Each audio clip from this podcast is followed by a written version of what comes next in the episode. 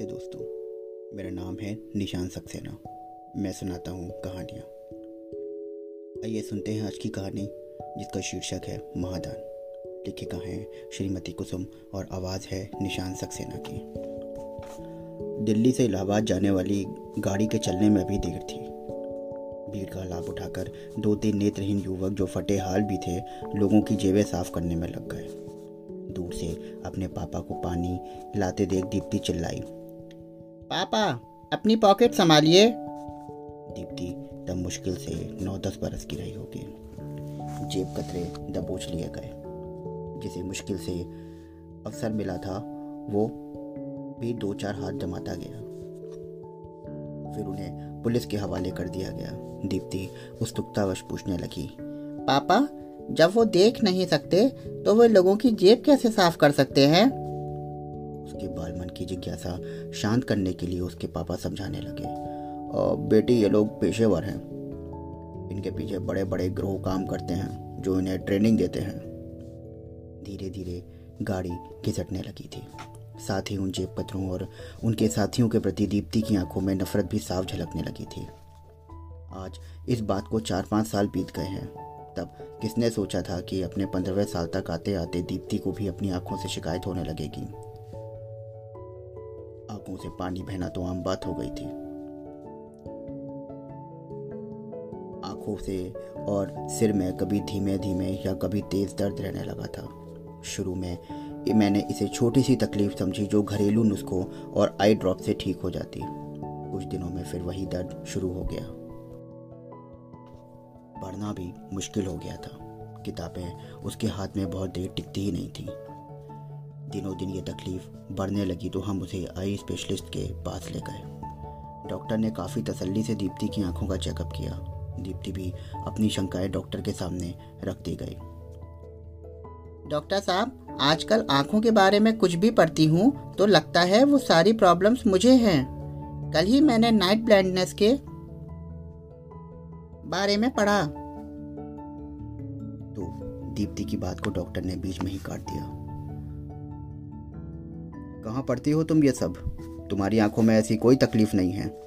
मैं कुछ टॉनिक लिख देता हूँ। कुछ इंजेक्शन लगवाने होंगे और इस नंबर का चश्मा भी। डॉक्टर ने नंबर का कार्ड पकड़ाया। तो दीप्ति बोल उठी, डॉक्टर साहब, नाइट ब्लाइंडनेस के सिस्टम तो मुझसे मिलते हैं। तो ठीक है, तुम डॉक्टर हो गई हो और आँखों की सब बीमारियाँ तुम्हें हैं। अब खुश हो? डॉक्टर ने मज़ाक में कहा डॉक्टर साहब, मैं चश्मा नहीं पहनूँगी। हम्म बड़ी बात तो ये है। कुछ दिनों तो पहनो, पढ़ने के समय ध्यान रखो। इससे पढ़ाई का नुकसान नहीं होगा और चश्मे का नंबर भी बढ़ेगा नहीं। इतनी बात सुनते ही दीप्ति रो पड़ी।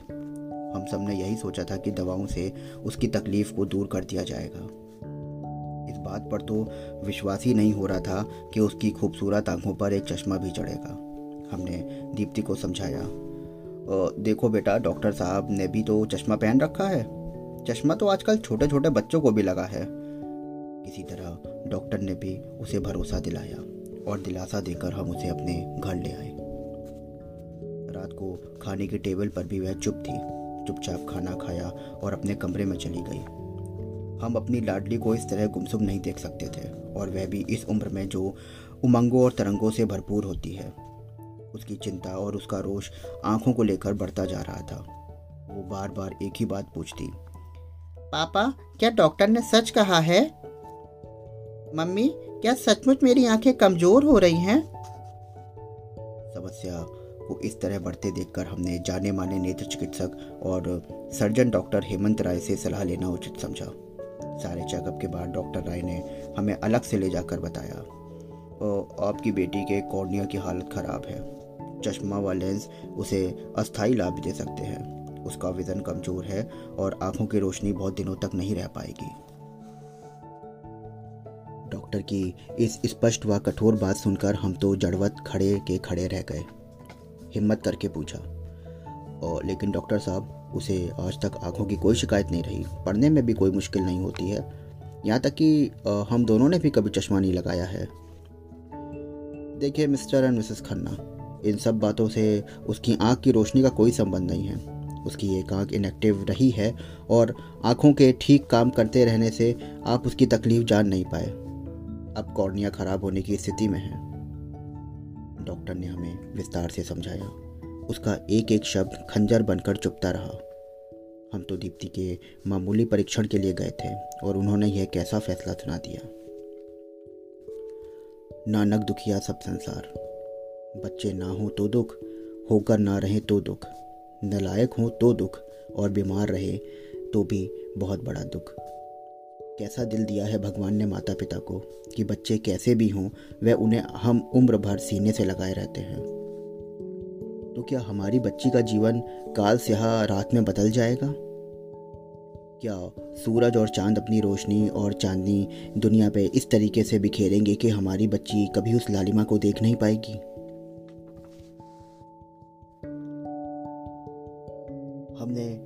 आँख में चोली सब खेली थी। पल दो पल के अंधेरे को महसूस भी किया था, लेकिन कितना भयानक हो जाता है वो पल जब बहुत ज़ोर देने पर भी आँखों से हाथ नहीं हटता है। पता नहीं कैसा मन या गांधारी का जिसने पति के साथ रहने से खुद को ही अंधेपन का अभिशाप स्वीकार कर लिया था और आँखों पर पट्टी बाँध ली थी। हे भगवान, ये कौन से बुरे कर्मों की सजा मिल रही है हमें और हमारी बच्ची को? उसने अभी दुनिया में देखा ही क्या है? अगर तेरी दुनिया में उसके लिए रोशनी नहीं थी तो फिर तूने उसे भेजा ही क्यों? मेरा मन रो रहा था। मैं अतीत के उन दिनों को याद करने लगी जब मैं खुद दीप्ति की उम्र की थी। मेरे घर के आँगन में चमेली की घनी बेल की छाया में एक गौरैया ने अंडे दिए थे। मैं वहाँ स्कूल से आकर उत्सुकतावश बैठी रहती और अंडों से बच्चे निकलने की प्रतीक्षा करती। कहीं पड़ा था कि चिड़िया के अंडे को कोई भी छुए तो वह यह बर्दाश्त नहीं करती। वो दिन भी आ गया जब अंडों से बच्चे निकले। लेकिन फिर एक बिल्ली ने वो घोंसला वीरान कर दिया। कितने दिन, मैं इस पश्चाताप में जलती रही कि मेरे घर में गौरैया का घोंसला नष्ट हो गया।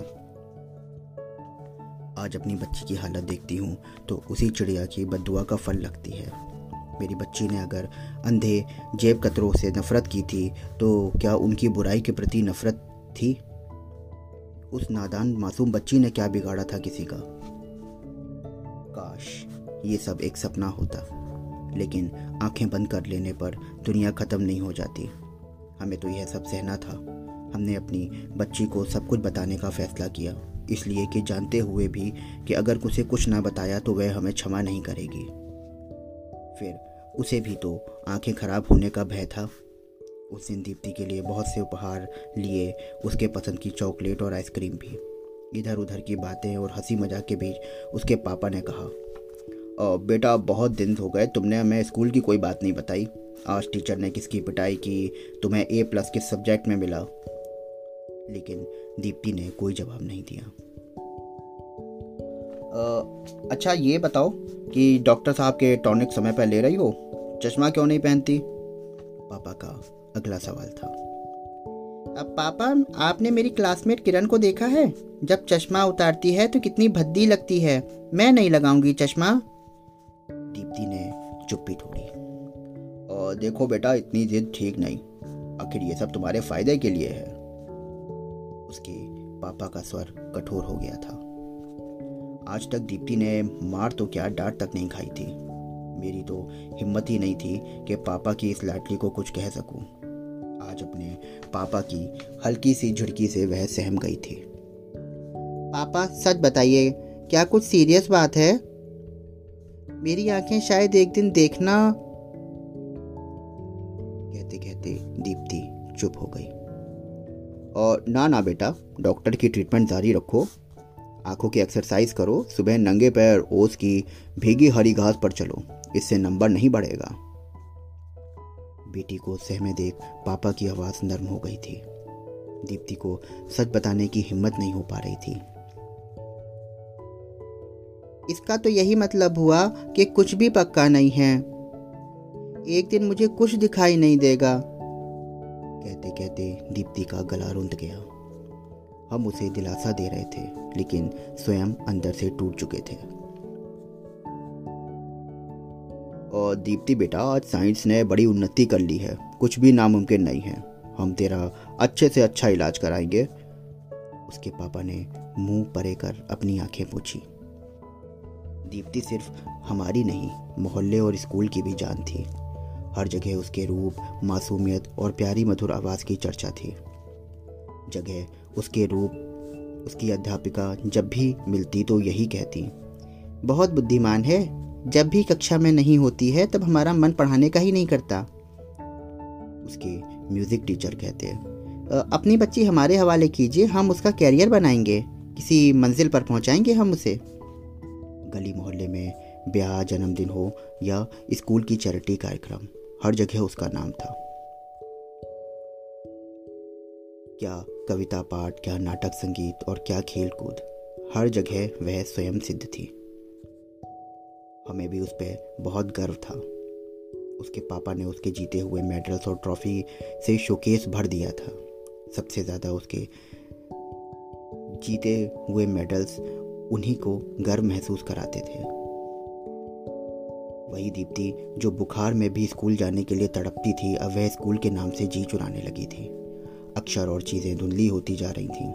घर में सहमे सहमे चलती सहेलियाँ पीछे हटती जा रही थीं। घबराहट में कभी कोई चीज़ हाथ से गिर जाती तो वह खुद ठोकर खाकर गिर पड़ती। पड़ोसी, रिश्तेदार हाल चाल पूछने आते, अपने मशवरे देते, दान, पुण्य, योग, इलाज, सब तरीके कुछ। दिन ही असर दिखाते और बेकार हो जाते। उसकी बेबसी और लाचारी को कैसे मेरे पत्थर दिल ने सहा, मैं ही जानती हूँ। आखिर वो मनहूस दिन आ गया। वो खूबसूरत आँखें निस्तेज हो गई। दीप्ति को संभालना बहुत मुश्किल हो रहा था। जो चीज़ हाथ में आती, पटक देती, बहुत जल्द ही उसने अपनी हालत को स्वीकार कर लिया था। अब वह कमरे की खिड़की में बैठे लोगों का आना जाना महसूस करती। उसके कदमों की आहटें सुनती। बात बात में गले लिपटने वाली हँसी की फुलझड़ियाँ बिखेरने वाली दीप्ति अपने में सिमट कर रह गई थी। एक दिन पड़ोस की निर्मल कहने लगी बुरा ना मानना बहन। एक तो जवान बेटी ऊपर से अंधी। कितनी मुसीबत आन पड़ी तुम पर। यहाँ खूबसूरत लड़कियों तो कोई पूछता नहीं। कैसा अकाल पड़ गया है अच्छे लड़कों का? तो श्यामा बोली आ, समय रहते उसका ब्याह कर देती। फिर जो होता देखा जाता, मेरा मन उखड़ गया। इस दिल के जख्मों को तो मरहम की ज़रूरत थी, तानों और तीरों की नहीं। मैं दीप्ति के कमरे में गई तो उसे रोता हुआ पाया। शायद उसने वो सारी बातें सुन ली थी। मैंने उसे सीने से लगाया और प्यार किया। मेरी बच्ची, पछतावे की आग में मैं जल रही हूँ तो तू इस दशा की जिम्मेदार नहीं है? तो क्यों रो रही है? शायद कहीं मुझसे ही भूल गई हो गई होगी। मम्मी, भगवान ने अगर ये रोशनी छीननी थी तो मुझे ये रोशनी दिखाई क्यों? जो जन्म से अंधे हैं, उन पर अधिक दया दिखाता है, उन्हें योग्यता देता है। मुझे तुमसे कोई शिकायत नहीं। एक दिन मुझे संभालते संभालते तुम भी तंग आ जाओगी। मुझे तो मर जाना चाहिए। रोती हुई दीप्ति को मैंने इतना ही कहा। जब सब दरवाजे बंद हो जाते हैं तो एक दरवाज़ा फिर भी खुला रहता है।